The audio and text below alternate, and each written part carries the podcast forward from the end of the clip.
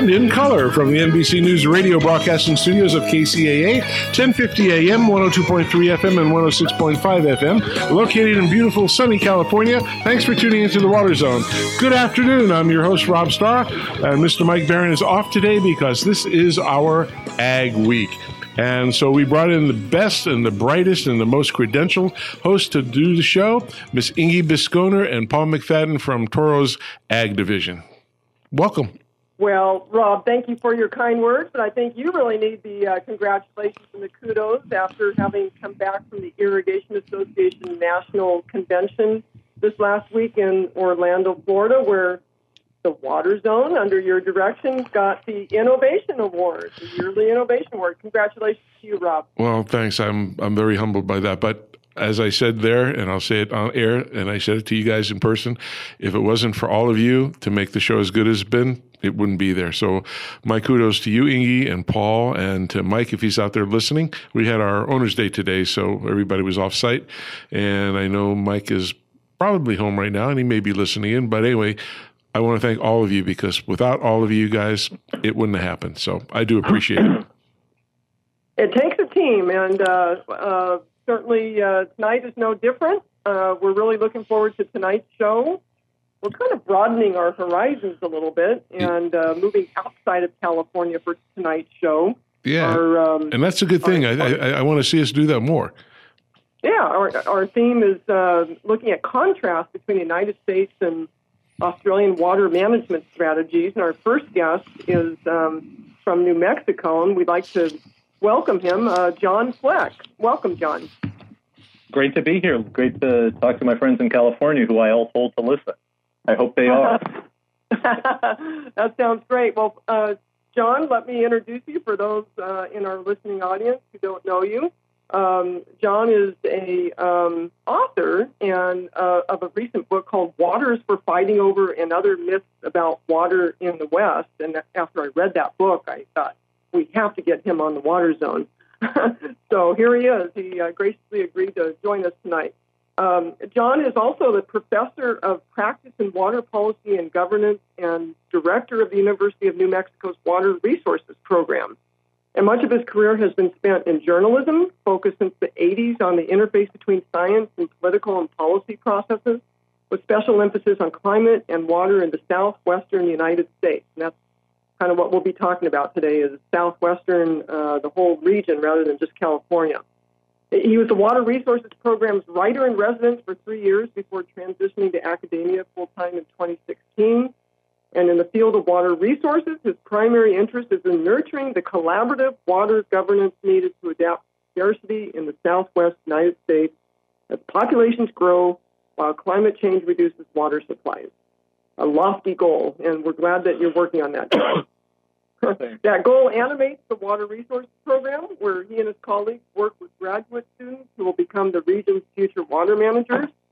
And in both the Water Resources Program and the Department of Economics, he also works on translation activities, helping make the technical work done in academia of maximum benefit to political and policy processes. He's written a couple of other books, uh, in addition to The Water for Fighting, The High Tech Desert, The Great Decoupling of the West Water, and What Seven States Can Agree to Do, Deal Making on the Colorado River, and the myth of the 1970s global cooling scientific consensus. And he has a blog, John, uh, J. Fleck at Inkstain. So, John, you're now a professor, but you know, starting as a journalist, how did you get so involved in Western waters? So, I started my journalism career actually out there in California. I'm a native Californian, a couple generations back, and was working at a newspaper in Pasadena, the Star News in Pasadena, California, was covering municipal government. And the city government had a water agency, and I became fascinated with the water agency covering the simple process of getting water to people because that's so important and it just doesn't get a lot of attention. And I pretty quickly realized that to understand Southern California as a whole, as I was trying to do in my newspaper work to try to explain it, I really needed to understand the plumbing system, the water, both the physical plumbing that gets the water from Northern California through the State Water Project and from the Colorado River through the Colorado River Aqueduct and through groundwater pumping of the aquifers, and also the insti- what I call the institutional plumbing, how all these government agencies come together. And I, I came to realize, working as a journalist, that if you want to understand any community, you want to write about it, you want to help make sense of how it works, you can always start with the water and think about how the communities organize themselves around the task of bringing water to people and carrying away the wastewater and figuring out how to um, use the water. And so, as a writer, I just gravitated toward water because it is a sort of foundational issue for everything else that we do as human communities. Water is a great story as a journalist and storyteller. And it is kind of up, underrepresented uh, until you have a drought, and then it's uh, front and center. Yeah. But otherwise, people kind of ignore it. You know, hey, water comes out of the sink, and we're all good to go. But it's not that simple, right? exactly, exactly. And trying to help people understand their communities in the ways that get a lot of attention, but also in thinking about the issues that are important but don't get a lot of attention, I think is a really important journalistic task and one that I devoted a lot of my energy to in my uh, career as a journalist. John, this is uh, Paul McFadden. Just was curious from your initial work that you've done in, in the journalism side in Pasadena, what is the most common misconception folks have with uh, water in the water infrastructure, or is it groundwater or delivery, or what? In your opinion, what is it? So the most important misconception, and I singled this one out because it's a misconception that I carried with me for a long time in my own work, is that we here in the Western United States are running out of water, that we're at the brink of some apocalyptic crisis, and this is a is, is a myth that's I think rooted, you know, in large part in the um, Marc Reisner's Cadillac Desert book. You know, Cadillac Desert. The subtitle was "The American West and Its Disappearing Water," and, and it was this notion that is was widely believed back in the 1980s when Reisner wrote that book. And when I read that book and started my journalism career, I thought it was important and was the reality that by we overbuilt here in the Western United States. We built cities that were too large. We built farming districts that were too large for the water that the the Colorado River and the aquifers and the Sacramento San Joaquin Delta. That there was we built more stuff than than nature's supply of water could ultimately um, uh, provide, and that we were therefore eventually headed toward, towards some sort of calamity, to conflict and collapse. Um, and that widespread belief that um, you know that that apocalypse is nigh because of our mismanagement of water is something I believed for a long time, and I think a lot of it's a belief that a lot of people carry with them, and that was one of the roots of the my most recent book, Waters for Fighting Over Another Myth, was trying to help people understand why that myth isn't true and how we can sort of move beyond the problems caused by that myth. Sure, it's interesting. It kind of leads into the next my next question. Uh, a previous guest on the Water Zone, Pat Mulroy, who I'm sure you know in Nevada, uh, said that in regards to Western water, if we succeed, we all succeed, and if we fail, we all fail. You've uh, been focused on nur- nurturing the collaborative water governance needed to uh, adapt to scarcity in the Western United States. How do we continue to collaborate rather than litigate? And you, could you share some examples of that, please? So, the, one of the most important features um, of collaboration, and one of the most important risks that could lead to a lack of collaboration is the problem I just mentioned, the, the Cadillac Desert myth, the myth of, a, of a, an impending apocalypse. Because if people are afraid of running out of water, they're going to be much more likely to hang on to their share, to battle with their neighbors, um, and um, to litigate. I mean, I think here in the United States, we don't actually pull out guns and shoot each other, other over water much anymore. But litigation is a very real risk and a problem. And it gets in the way of these collaborative relationships, which um, create these really important opportunities for figuring out how to share as water gets more scarce and as our populations grow. And so, so the, the biggest impediment is that fear. And that fear is rooted in significant part in this mistaken impression that people have that growing populations in the cities of the West mean we'll need more water. And, and it, it's just not true. And there's this, you know, fascinating data that I use in my book and that I teach my students about and that I write about a lot and motivates a lot of my work, which shows that, in fact, in every major city in the western United States, in the Los Angeles, San Diego area, in Phoenix, in Tucson, here in Albuquerque, where I live, um, in, in Denver, I mean, in pretty much every uh, one of these cities, conservation is causing water use to go down faster than population growth is causing water use to go up. So we're conserving faster than we're growing. And, um, you know, you mentioned at the outset the examples of Israel and, and Australia. And one of the really important lessons that we've learned from both of those places is that um, water conservation, far beyond anything we do right now in the Western United States, is possible and easily possible. I don't want to exaggerate the difficulties. I mean, it takes work to conserve to bring your water use down, but but we have a long way to go in terms of conservation in a way that can allow us to have these robust municipal economies at the same time as our population grows without having to reach over into agricultural communities and battle them for their water and take their water away. And I mean, so so you know, the most interesting example there in Southern California of this is the remarkable collaboration and partnership between the municipal agencies of coastal Southern California and the Imperial Irrigation District. Um, and you know, this is not an easy thing. There is tension, there is conflict in this relationship, but ultimately, rather than litigation, there has been a collaborative relationship in which the municipalities, um, needing reliability of supply, have paid farmers to fallow land or or um, install irrigation uh, efficiency improvements in return for the saved water. Water use in the Imperial Valley is down astonishingly. It's down 500,000 acre feet a year since 2002 or 2003. Um, and agricultural productivity up there is growing. I mean, in terms of total crop sales, the farmers are doing better and better. So we have this sort of win-win collaboration. As I, and as I said, it's not easy. There's tensions on both sides. There's continuing difficulties. These are hard. These collaborations are hard. It's not just like sitting down on the playground with your friends in um, kindergarten and sharing cookies. You know, handing cookies to your friends.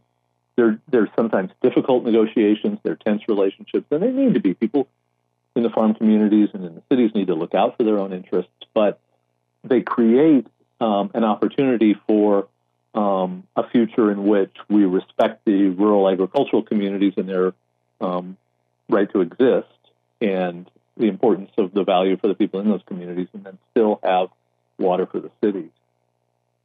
Yeah, well, I mean, all those people in the cities that, um, as you say, are, are doing a good job of um, using less water, well, they all have to eat too, of course. And that right. is the conundrum because agriculture typically does use a lot of water, but yeah. uh, industry and companies such as ours are working to help them adopt more um, advanced technologies to reduce or at least uh, get more crop per drop of that. What is your take on how um, how can we accelerate that process in agriculture, or, or do you think we should at all? Uh, what, well, so and, and then the I think third question is how does the environment um, uh, get in that pecking order too? so, so one of the things I've learned, I'm the city kid, right? Grew up in suburban Los Angeles. I live now in suburban Albuquerque. Um, I'm the city kid, but I spend a lot of time in my spent a lot of time both in my career as a journalist and now as an academic, um, hanging out with and learning from um, farmers. Um, and um, I have endless admiration for the skills and the innovation of contemporary farm community.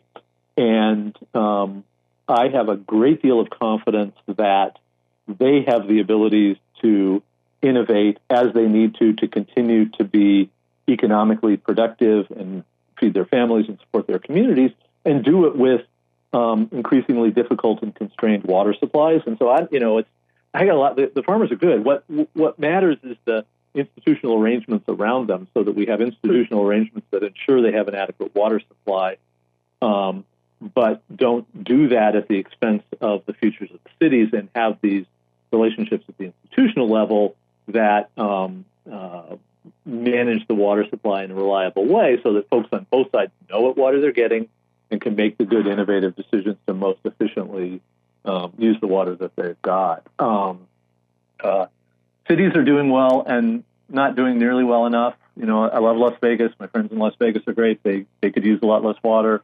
Phoenix, here in Albuquerque, LA. Everybody can conserve more. Um, and the environment, sort of your last point, is the trickier problem um, because it's a lot easier to solve water supply problems for cities and farms if we ignore the environment. But increasingly, both as a matter of sort of our feelings about what is right, but also the political value and and political um, power and values of segments of our community who believe in the environment. Um, you know, we have this thing, and, and I don't want to call it a new use of water, right? Because the, the environment was here before we were, but you know, for most of the 20th century, we didn't really think much about the environment. We thought about the dams and the canals and the cities and the farms, and we're trying to figure out how to carve out water. But there's to put back in the environment, there's some enormous successes there, and the, the recent work in the Colorado River Delta of Mexico, collaborative relationships between the United States government, the Mexican government, and the water agencies to do irrigation and, and municipal efficiency improvements and set aside some of the saved water for the environment itself is, is enormously hopeful. That's a really hard piece. Um, and that's the piece that's most at risk when there's a crisis because the city is going to take its water and the farm is going to take their water. Ensuring that we keep those other value, community values at the table is, is a harder piece, but it's equally important. But all this conservation success makes it possible if we recognize that we don't need to fight for water, but can collaborate and share it in these new ways. That brings up an interesting point. You know, we talked briefly uh, uh, as as we uh, first came on the air about things that were done in Australia. Israel is also uh, held up in high regard in terms of the way that they deal with water issues. Uh, are there things that we, as a, a region or a state, uh, or as a country, can learn from them, or the, the or is the political or infrastructure systems uh, uh, that much different where there's not a lot that we can we can use uh, from their experience, in your opinion? Yeah, yeah. So it's a little bit of both, um, and I think there are really important lessons from both of those places, um, and a lot of them are on the practical, you know, on the ground water use side, irrigation efficiency improvements, you know, especially in Israel, um, water conservation measures in both places, you know how to have a house that uses less water, how to have a city that uses less water. Um, there are really important innovations that we can learn from. And, you know, there's especially interesting issues with respect to desalination plants in both places that are both um, important positive lessons, but also maybe some negative lessons. And, you know, we can learn from each place. The governance structures and the community cultures are different enough that a lot of the governance and institutional structures that were applied in both of those places are harder to apply here. You know, people talk a lot, especially about the Australian model and the way water allocation was fundamentally changed in Murray-Darling Basin, and why couldn't we try that here? And both culture and history and government are so different in these two places. I'm not sure the overall governance structure, the way they did their new water allocations, really maps to what we do here. With the role of the federal government, the role of the states is very different here, so that may be more difficult. And then in Israel, in some sense, you know, politically, it's an easier problem for for a really difficult reason. But you know, it, a lot of what succeeds in Israel is because things are these fundamental, crucial questions of national survival. We don't quite have those threats here, and so our our willingness to be flexible and sacrifice in the same way that the Israelis do on a whole range of fronts is different here. So yes, important lessons, but important to recognize the differences as well, and not try to try to use a one size fits all solutions from either place. Well, I think we, I think you, you could also add to that that the whole water rights uh, discussion is far different in each of the each of those three areas: yeah. U.S., Israel, and, and Australia, and that's a whole different kettle of fish. Yeah, and, and one also, of the important and one of the important things is that you know what we have in you know we academic wonks call path dependence, which is we're on a really specific path and built a whole bunch of things based on, for example, our water right structures and those aren't easily upended, and you have to kind of work within them. Yeah, and I, and I would also add, I don't think the other two geographies have a similar um, environmental need for water as California. I think California's need is, uh, you know, more than Israel's. Much of Israel is a desert, and um, California has a lot of rivers and streams and mountains and yeah. um, very requirements. Very diverse. So, um, one of our previous guests, Jay Lund from UC Davis, wrote that, quote, Mr. Fleck is fond of saying that the saying water flows uphill towards money is a myth. And perhaps this is true in the strictest sense that water does not necessarily flow uphill towards the most money, but it is also clear that water does not flow uphill without money. Can you comment on that? So I absolutely agree with my friend Jay here, um, and that you know there's this nuance about the cliche "water flows uphill towards money" because people use it in two very different ways. And in one sense, in in the sense that that Jay would like us to continue, and Jay is absolutely right. It's very expensive to move water from the place that it is to the place where people is, are using it. So here in the city of Albuquerque, we just spent $500 million on a new water treatment and distribution system to try to reduce our dependence on groundwater. So that water is flowing toward money because we, as a community, were affluent enough. We had the wealth to provide the water infrastructure that we needed. So you would not have a Central Arizona project pumping water from the Colorado River up to Central Arizona, to Phoenix and Tucson, or Colorado River Aqueduct pumping Colorado River water to LA without wealth. But there's a second way that people, I think, more often use water flows uphill toward money, which is the idea that rich and politically powerful communities will roll the poor communities, that the wealthy cities will simply come in and take rural agricultural America's water away. And that's the way that you hear a lot of people in rural America use that term. They're afraid of the cities and the cities coming and taking their water. But if you look at the water allocation rules, we have a long history of that not happening.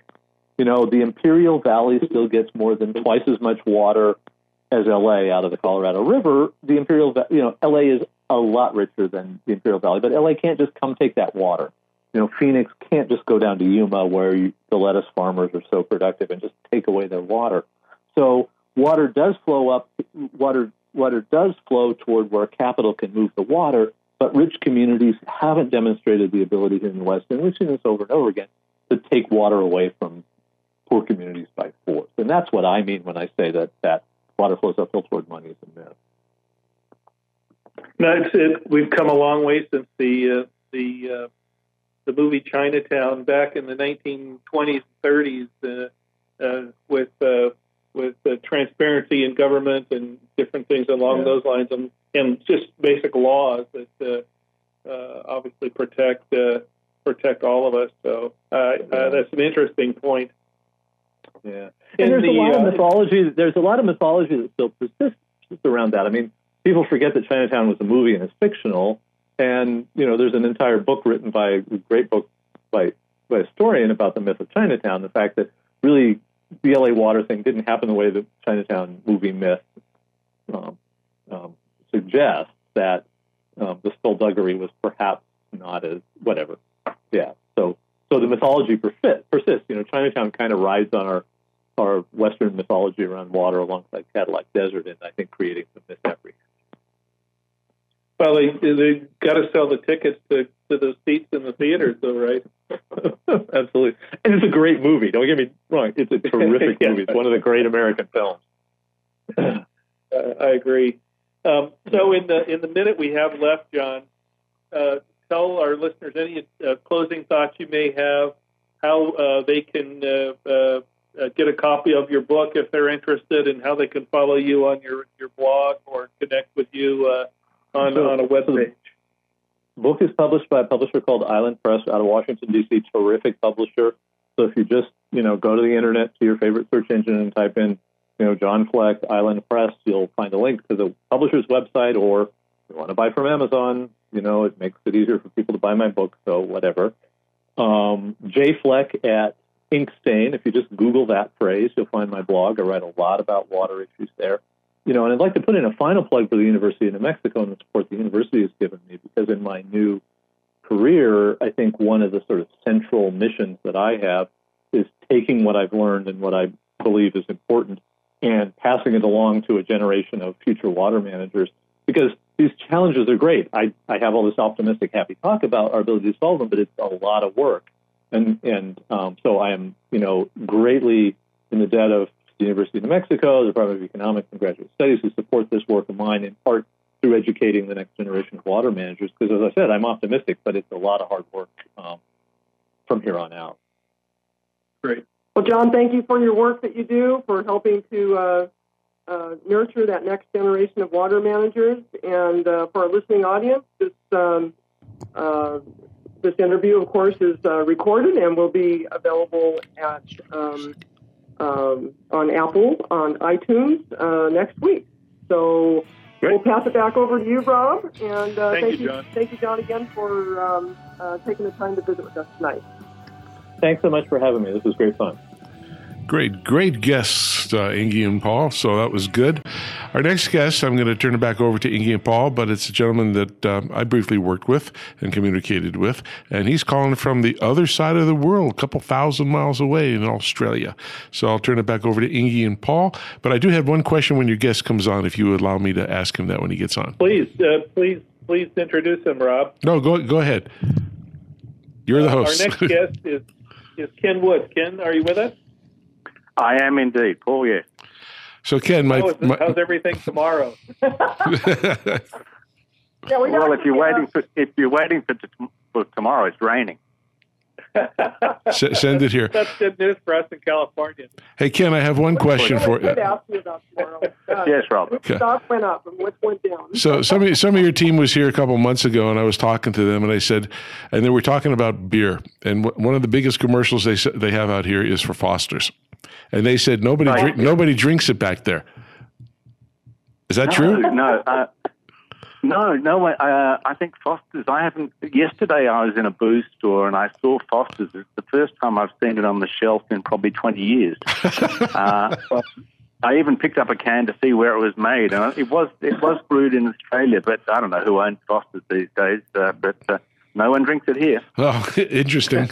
okay, it's Rob, all... I I, th- I think you heard correctly. I don't I don't think it's a going thing there. No, it surprised surprised me. I guess it's just a marketing thing that they do. Anyway, go ahead, Inge and Paul. It's your show. Thank you. Well, Ken uh, uh, Ken is a uh, former uh, Toro uh, micro irrigation employee. It lives obviously in in Australia. Is our uh, invited guest just as a as a way of introducing you, Ken, if I may, uh, your you completed completed your bachelor of ag science at the University of Adelaide in the late '70s and left straight away to the Middle East with uh, Reed Hardy, and then it became Toro uh, for eight years. You spent time in Jordan, Egypt, in the Nile Delta, uh, you went to Iraq where you did uh, drip projects for uh, government funded for development of farms and desert communities and forestry projects using water from the Tigris and the Euphrates River, right in the cradle of civilization. The Fertile Crescent. uh, more time in Egypt and Saudi Arabia for uh, a private uh, farm, uh, then off to South Yemen, uh, and then uh, finally uh, spent at the United Arab Emirates in the uh, in the uh, in the Middle East before you completed your nomadic es- escapades. I'll call it that. You left for the U.S. for a couple of years working in Hawaii with a corporate sugar and pineapple company. Then back to Australia uh, to uh, uh, raise money for venture capital for greenhouse and aquaculture projects. And then took a brief respite from the irrigation business, where you ran Australia's largest windsurfing and wave ski manufacturer.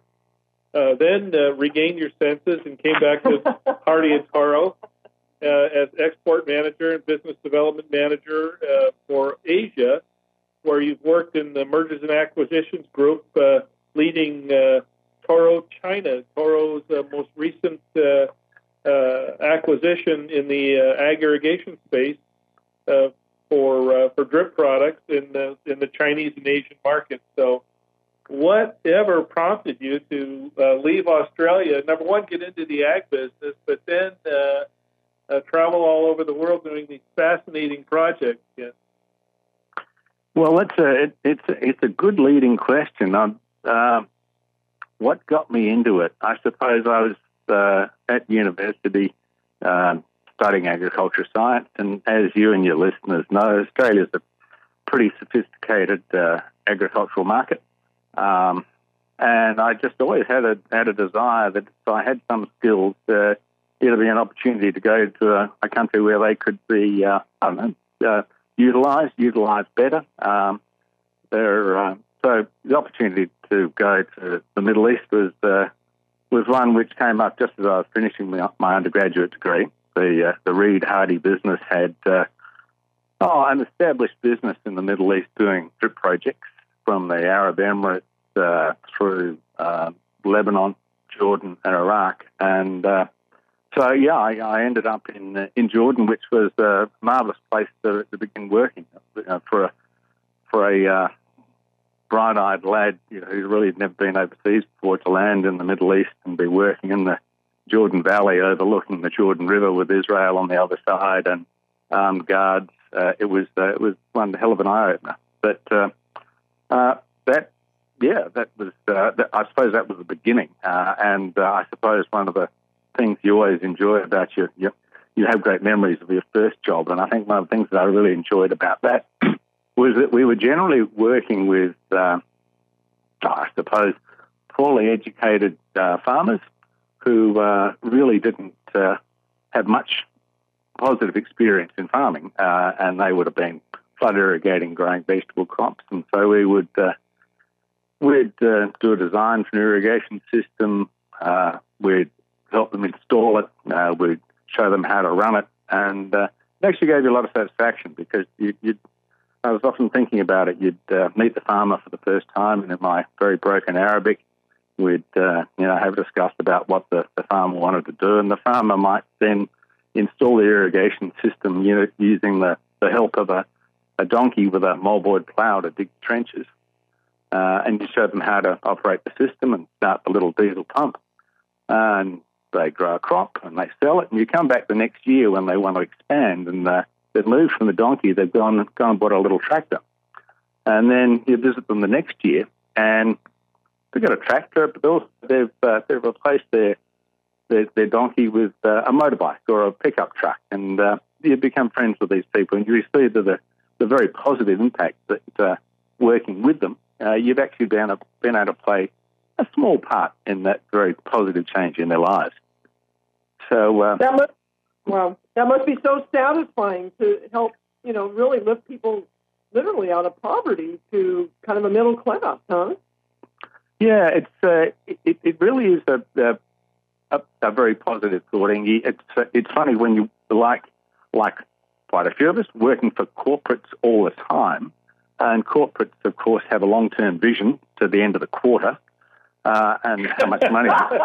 uh, and how much money they're going to make. But when you can actually reflect and, and and when you can actually reflect and think, yeah, what I'm doing is actually really making a positive change.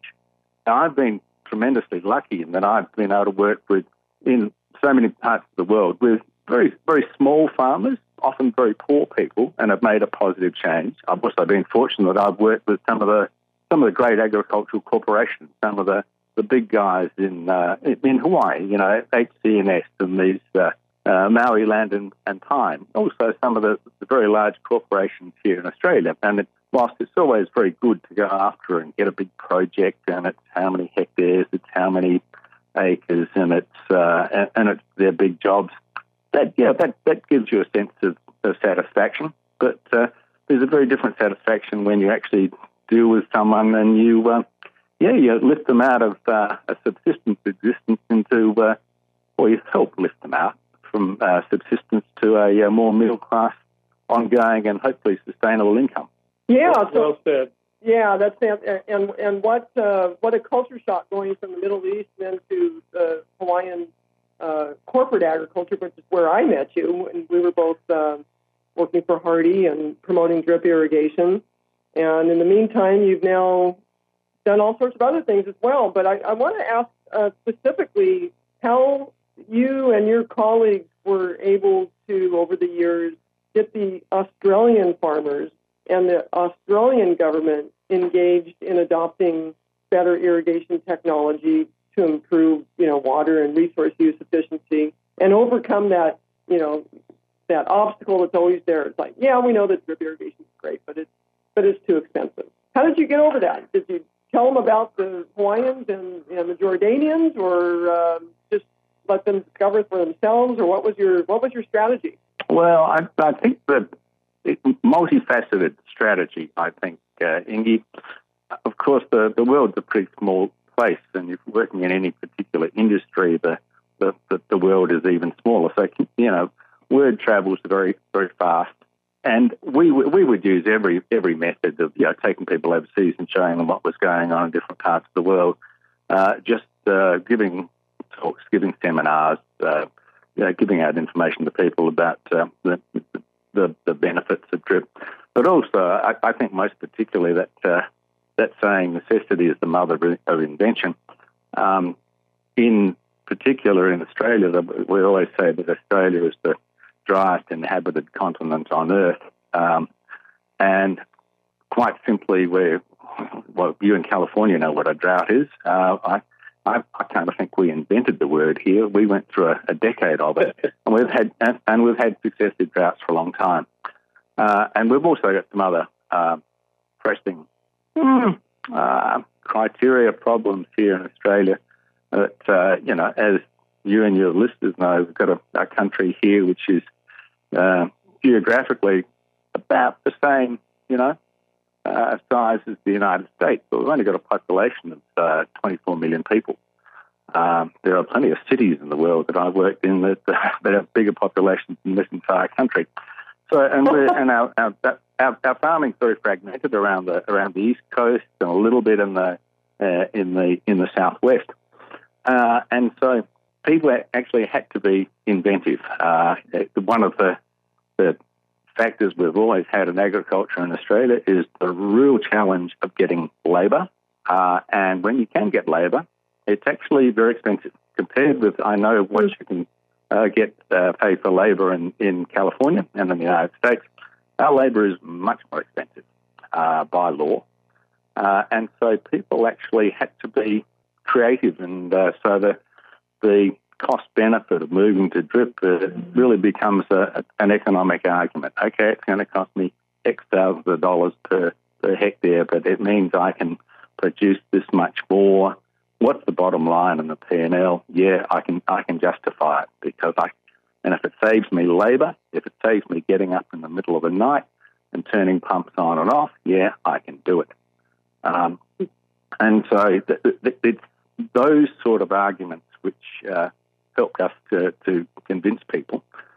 And on the on the government side, um, well, governments in the Western world are pretty much all the same. We uh, we have we have to live them even though we don't like them. Uh, but our, our governments also took the position in the last 10 or 15 years that with very limited resources, they would ha- actually have to uh, come to the party and work with people to uh, ensure more equitable uh, allocation of, the, of, those resources. And uh, as we went through a, a decade of drought, the, the, the government, the federal government, really had to had to step in and uh, uh develop ways to uh, ensure that equitable uh, distribution of, of water and resources. How did how did that really work? And in terms of, you know, we in the in the western U.S. have have had droughts for the last five years. Obviously, your droughts were uh, uh, at least twice as long and more numerous in, in the recent uh, century uh, as a, as a, as a time, window of time. How did the Australian government go in and address some of those issues in the Murray Darling Basin, for example? Okay, yeah. The um, well, first of all, the Murray Darling Basin is such a it's it's an amazingly large part of Australia. Uh, it basically covers the, um, I suppose, about 25% of the uh, uh, eastern side of Australia. Uh, and it's where something like 40% or 60% of our horticultural produce is, uh, is consumed. Uh, it consumes 75 or 80% of the irrigated agricultural water in Australia. And really, it's uh, the Murray Darling. Murray is one river, our biggest. Um, Darling is, a, is another river. Uh, and to paint a picture, uh, I look at uh, the many times I've been and seen the Mississippi, and I think, my goodness, that's a wonderful river, or the Nile, or the Tigris, or the Euphrates. Then I look at the Murray River, our biggest river, And in comparison, the Murray is a bit of a creek. Um, it's, uh, it, it's small, and, uh, and then, then the next river, the Darling, is even smaller.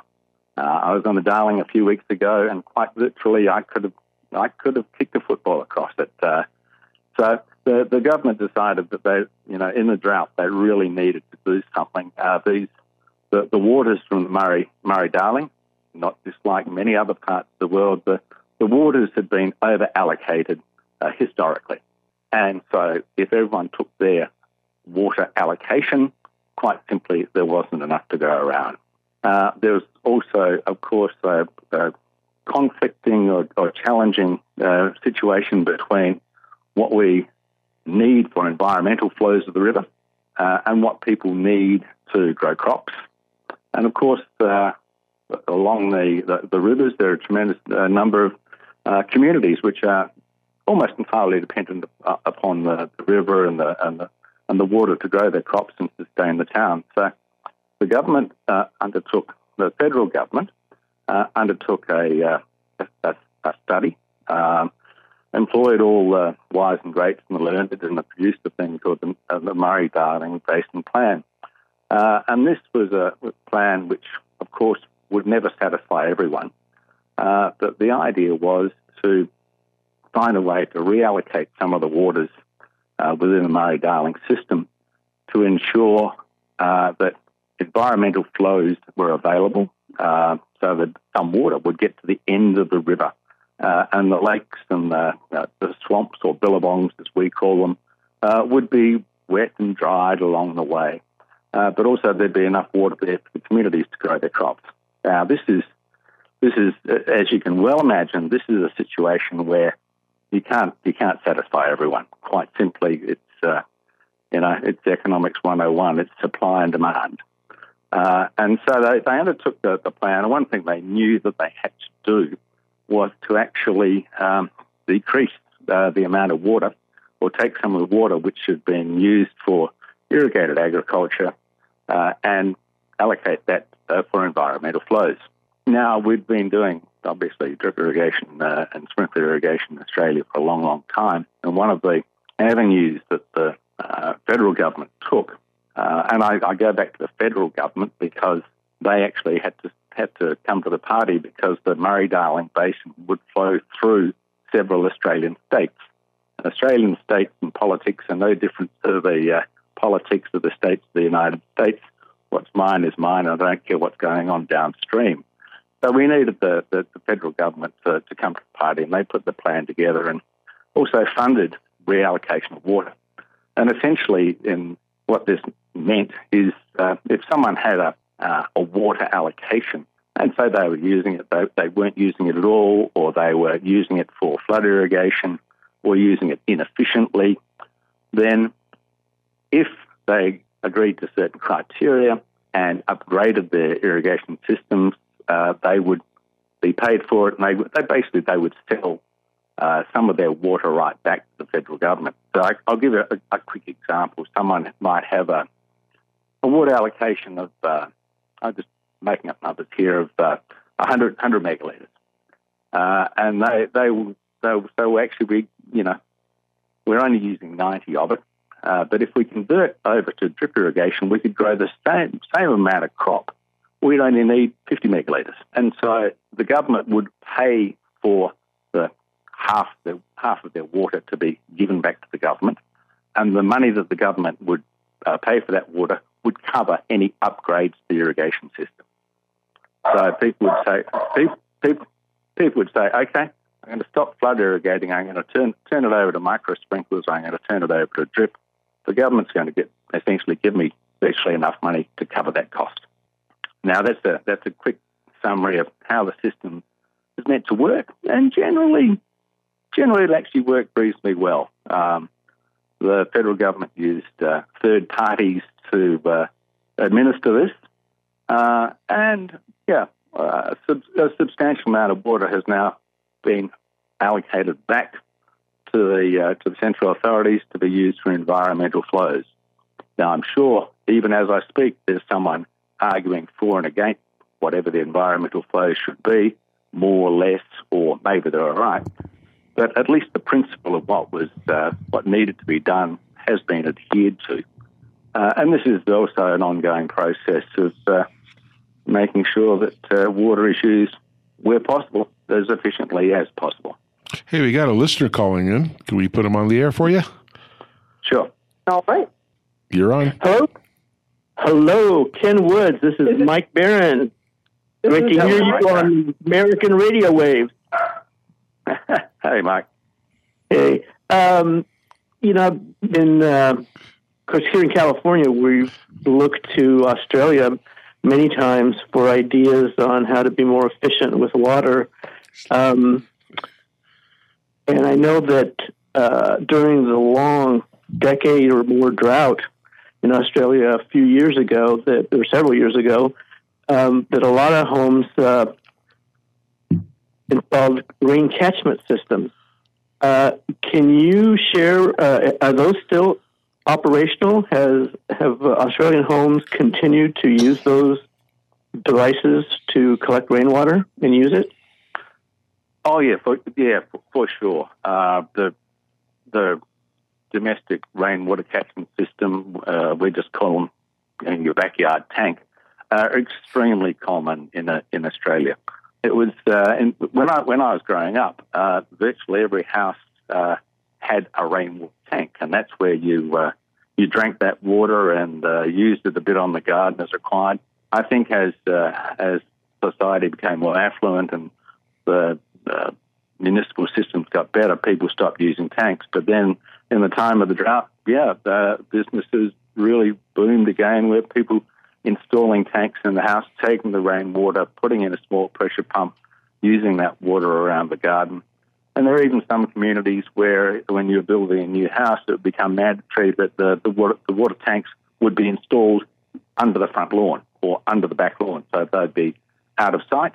Uh, you're not taking up any any space, and the, the the rain from the roof would go into the tank and then be uh, recycled back into uh, back into the garden or back into the house, uh, where you, people would uh, be using uh, uh, that water within the house, maybe flush the toilets or the showers or whatever, depending on where you are. So, yeah, that's just, that system is now now ongoing. Uh, is there really smart. Uh, Is well, yeah, I mean, and, it- and now it's just now it's very much the norm. You know, it's it's one of these really. I find it a very interesting uh, uh, social initiative where it, it actually now just becomes the norm. Um, I was actually thinking about, you know, like uh, like the US Saturday mornings. There's uh, a lot of gardening programs on, and uh, everyone everyone's a home gardener. Everyone loves a home garden to grow roses or vegetables or something like that. 10 or 15 years ago, if you listen to one of those programs, they would get an expert on to talk about this thing called drip irrigation. And people would, yeah, and they'd call in with a whole lot of dumb questions and uh, they'd go through it. Now, years later, when Mrs. Smith, who's 83, calls in and says, I'm having drip problem on the roses, the question will be, what sort of drip are you using? And she'll say, oh, I'm using such and such. I'm using two litre every every every 30 centimetres. It's now it's just the norm within society. So I find it very interesting that is sort of societal acceptance of, of change uh, and acceptance of a technology. Yeah, it just takes time. I mean, that's living proof of it. It just takes a little bit of time. Well, Ken, with your, If I could- with your worldwide travels in, in you know, in agriculture for the most part, how would you compare the farmers that you've worked with all over the world in terms of what do they have in common and what are they just diametrically opposed about? Is there is there anything you can kind of uh, summarize from that perspective? The there, there actually there are not too many things that I've seen that have been diametrically uh, opposed. I can see all around the world a lot of similarities.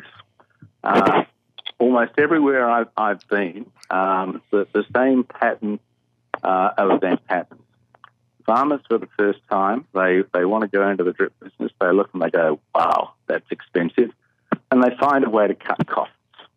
A normal human human reaction, they cut costs. And uh, one of the big problems, uh, one of the big costs, as we all know, within Uh, a drip system is the is the filtration, uh, and people say, "Oof, you know, it's twenty percent or twenty five percent, whatever uh, the cost of the system." Can't we do some cheaper filters? I want a smaller filter. No, I don't need that one. I've got this one from a friend, and they'll put in the they'll put in the system. They'll put in bad filters, and guess what? They won't get a good result. When they survive, next time they do a system, they put in really good filters, uh, and that's all around the world. It's absolutely all around the world. The first time people use a drip system, they try to save save money, make a couple of mistakes, and the second time around, the systems are so much better. In, in terms of uh, just the, the, again, the sort of social aspects of farmers all around the world, um, I've always found you get the the best feel of what's going on on a farm. It's, it's the end of the day when you you're sitting you're sitting down in the in the shed by the pump station, you're having a beer or something or other, and or a cup of tea wherever you are in the world, and you're just talking to farmers and you're talking about talk about the crop. And when you're talking about the crop, that's when farmers really become all the same. Uh, yeah. They they they they live it, they breathe it. Okay, they're involved in the the heat of business and buying and selling and everything like that. But when you sit down quietly with someone and you talk about the crop, with whatever their crop is, farmers all around the world are exactly the same. They they they want to know what you know. Uh, if you come from somewhere else, they want to know: is there something yep. that you can, you can help them with? Uh, is yep. there something that you see